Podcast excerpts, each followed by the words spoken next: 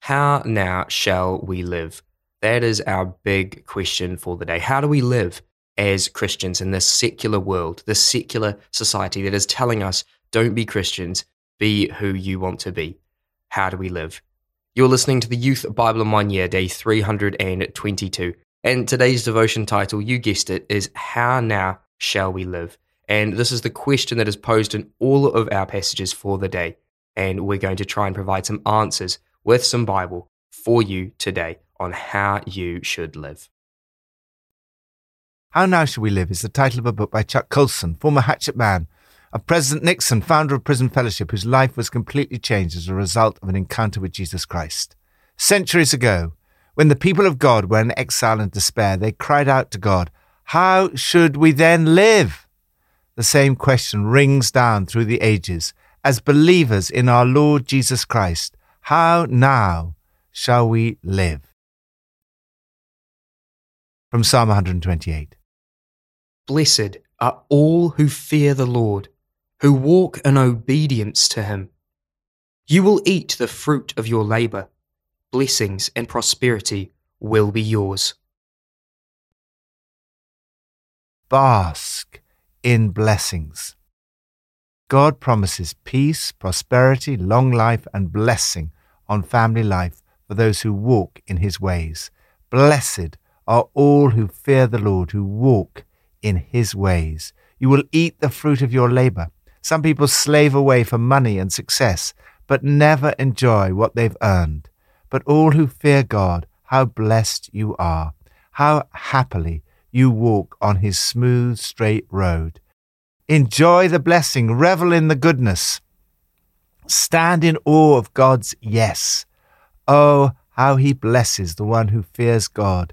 Enjoy the good life. These promises are superseded by Jesus' promise of life in all its fullness. Our life on this earth may be short, and for many, full of trouble and difficulty. But the blessings are even greater and eternal. Eternal life is a quality of life that starts now and goes on forever. Bask in his blessings, walk in his ways, and lead others to do the same. Lord, thank you for these amazing promises. Help me to bask in your blessings today. New Testament from James 2. My brothers and sisters, Believers in our glorious Lord Jesus Christ must not show favoritism. Suppose a man comes into your meeting wearing a gold ring and fine clothes, and a poor man in filthy old clothes also comes in. If you show special attention to the man wearing fine clothes and say, Here's a good seat for you, but say to the poor man, You stand there, or sit on the floor by my feet. Have you not discriminated among yourselves and become judges with evil thoughts? If you really keep the royal law found in your scripture, love your neighbor as yourself, you are doing right. Speak and act as those who are going to be judged by the law that gives freedom, because judgment without mercy will be shown to anyone who has not been merciful. Mercy triumphs over judgment. What good is it, my brothers and sisters, if someone claims to have faith but has no deeds? Can such faith save them? Suppose a brother or sister is without clothes and daily food. If one of you says to them, Go in peace, keep warm and well fed, but does nothing about their physical needs, what good is it? In the same way, faith by itself, if it is not accompanied by action, is dead. Live with love. The poor come to us in many forms. Mother Teresa said, Never turn your back to the poor. For in turning your back to the poor, you are turning it to Christ. Love for the poor is not an optional extra, it's at the heart of the New Testament. It is evidence of living faith. If you really keep the royal law found in Scripture, love your neighbor as yourself, you're doing right. Your love is shown especially in what you do for the poor, the hungry, and the needy. Kind mercy wins over harsh judgment every time treat the rich and the poor equally. If we discriminate against the poor, then we become judges with evil thoughts. God's bias, if anything, is in favor of the poor. James goes on to say Suppose a brother or sister is without clothes and daily food. If one of you says to him, Go, I wish you well, keep warm and well fed, but does nothing about his physical needs, what good is it?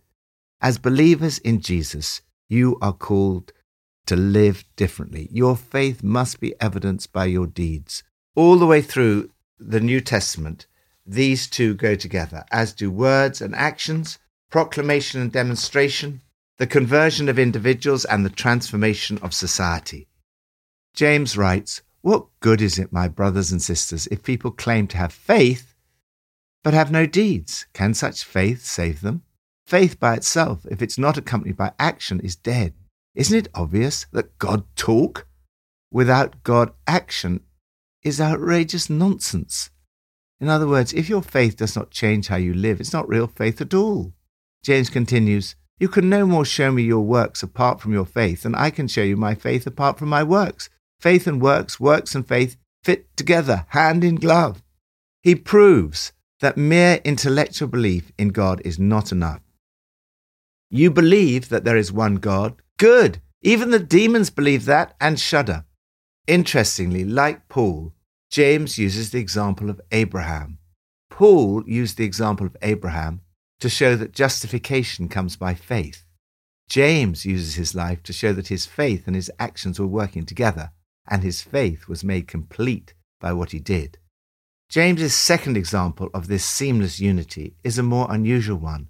He looks at the actions of Rahab, who's described as a prostitute.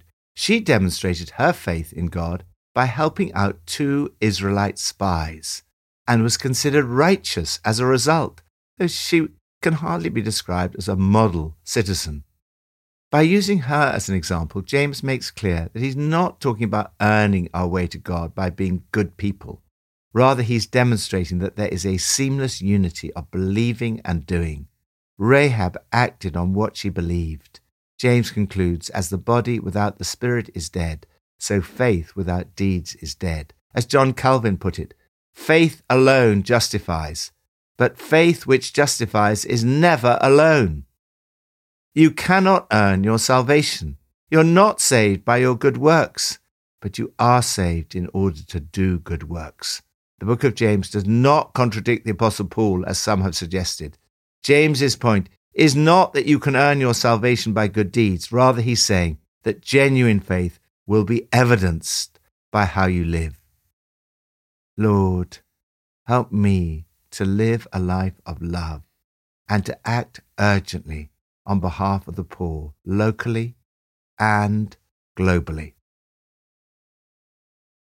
Old Testament from Ezekiel 33 to 35.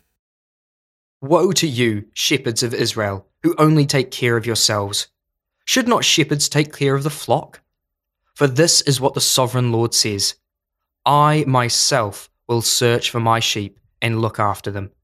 As a shepherd looks after his scattered flock when he is with them, so will I look after my sheep. I myself will tend my sheep and make them lie down, declares the sovereign Lord. I will search for the lost and bring back the strays. I will bind up the injured and strengthen the weak. I will shepherd the flock with justice. Shepherd the sheep. The Lord spoke out against the leaders of Israel, the shepherds of Israel. He accused them of only taking care of themselves and not taking care of the flock. You have not strengthened the weak or healed the sick or bound up the injured. You have not brought back the strays or searched for the lost. The Lord said, I myself will search for my sheep and look after them. I myself will tend my sheep. I will search for the lost and bring back the strays. I will bind up the injured and strengthen the weak. But the sleek and the strong I will destroy. I will shepherd the flock with justice. God's message to his people through Ezekiel had a very similar theme to that of James. The Lord said to Ezekiel, They listen to you speak, but they don't do a thing you say. They love to hear you talk, but nothing comes of it. How now shall we live? When we compare the Good Shepherd to those who failed to look after the flock, it is clear that there are a number of things that you are called to do. First, strengthen the weak. We do this through good teaching, encouragement, prayer and building community. Second, heal the sick. Honor all those in the medical profession and all those involved in the healing of the sick. You can lay hands on the sick and pray for them in Jesus' name. Third, bind up the injured. There are so many broken people in our society, in the prisons, homeless, on the streets, and even in the boardrooms of companies. The Spirit of the Lord enables you to bind up the broken-hearted as you pray for them, embrace them, listen to them, and care for them in your community. Fourth, go after the strays. There are many prodigal sons and daughters who've strayed from the Father like lost sheep. Help them come back to the Father's arms. Fifth, search for the lost. At times, you may have to leave the other sheep to search for the one who is lost, to bring them back to repentance and cause more joy in heaven. Sixth, shepherd with justice. Seek justice on behalf of the oppressed, the needy, and the poor. We should rescue children, women, and men from slavery bring the perpetrators to justice, set the captives free, and care for them. God's promises to tend his flock become intertwined with the promise of a new shepherd, my servant David. The promise points back to the historical King David, who was Israel's best shepherd to date. But it also points forward to an even greater David, who will fulfill all these promises Jesus, our King and Shepherd. Jesus said, I am the good shepherd. Through him, you receive the showers of blessing and salvation. He says, You are my sheep, the sheep of my pasture, and I am your God. Bask in his blessings. Live a life of love. Strengthen the weak. Heal the sick. Bind up the injured bring back the strays, search for the lost, and look after people with justice. This is how you should live today. Lord, let me not just hear your words, but put them into practice. Pippa adds In James chapter 2 verse 13 it says, Mercy triumphs over judgment. It's more important to be forgiving than to be right. Let's pray. Lord, help me today to live out my faith with love. Help me to think of one person that I can love especially today. Lord, give me the strength to love them in the way that you would want me to, and give me the wisdom to know the words to say. In Jesus' name. Amen.